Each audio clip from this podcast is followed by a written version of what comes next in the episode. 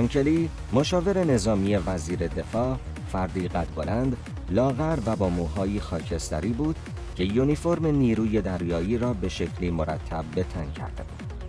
خانواده دور او جمع شده بودند و می توانستم حس کنم که حس همدردیش در مورد این تراژدی تأثیری عمیق روی والدین و فرزندان داغدار داشت. او به همراه اعضای آن خانواده لبخند می‌زد. همدیگر را در آغوش می‌گرفتند.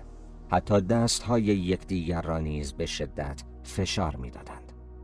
پس از در آغوش گرفتن والدین و تشکر به دلیل فداکاری که برای ایالات متحده کردند، کلی به سمت گروهی دیگر از بازمانده‌های غمگین حرکت کرد. در طول یک ساعت جان کلی تقریباً با تمامی خانواده‌های حاضر در آن اتاق دیدار داشت. بیشتر از هر بازدید کننده‌ای در آن روز، صحبت‌های جان کلی برای اعضای خانواده‌ها طنین انداز بود. تمام کلمات او از درک و شناخت نشأت گرفته بود. کلمات او از سر همدردی و امید بود. تنها جان کلی بود که می‌توانست آن روز را به خوبی تغییر دهد. تنها جان کلی بود که می‌توانست به خانواده‌ها امید بدهد، چون تنها خود او بود که می‌دانست از دست دادن پسر در جنگ چه حسی دارد. نخست‌ستوان اول رابرت کری در سال 2010 در افغانستان هنگام خدمت در گردان سوم تکاوران پنجم دریایی کشته شد. دریاسالار کری و خانواده‌اش با این تراژدی درست مثل تمام خانواده‌هایی که در آن روز در دوور حضور داشتند دست و پنجه نرم کرده بودند. ولی خانواده کری از این وضعیت عبور کردند. آنها درد، دلشکستگی و حس تسکین ناپذیر فراق را تحمل کردند. حتی خودم هم از دیدن جان کلی قدرت می‌گرفتم.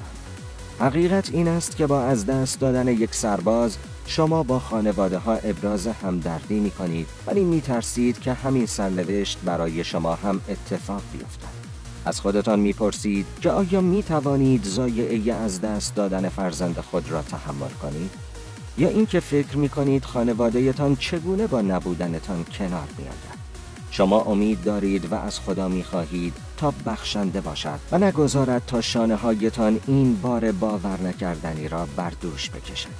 3 سال بعد من و جان کلی به دوستانی صمیمی تبدیل شدیم. او افسر برجسته‌ای بود، همسری قدرتمند برای زنش کارن و پدری دوست داشتنی برای دخترش کیت و پسرش جان کلی. ولی جان کلی بدون اینکه خودش بداند به تمامی اطرافیانش امید می‌داد. امیدی که باعث می شود در بدترین لحظات زندگی هم بتوانیم درد، ناامیدی و خشم را زیر پا بگذاریم و قوی باشیم. اینکه درون همه ما توانایی ادامه راه و الهام بخشی به دیگران وجود دارد. امید قدرتمندترین نیرو در گیتی است. با امید می توانیم ملت‌ها را به سوی تعالی سوق دهیم. با امید می توانیم تسلای خاطر درد کشیده ها باشیم. با امید میتوان درد ضایعات تحمل ناپذیر را آسان ساخت. گاهی اوقات تنها به یک نفر برای تغییر نیاز است. همگی ما روزی خودمان را تا خرخره در گل می‌بینیم.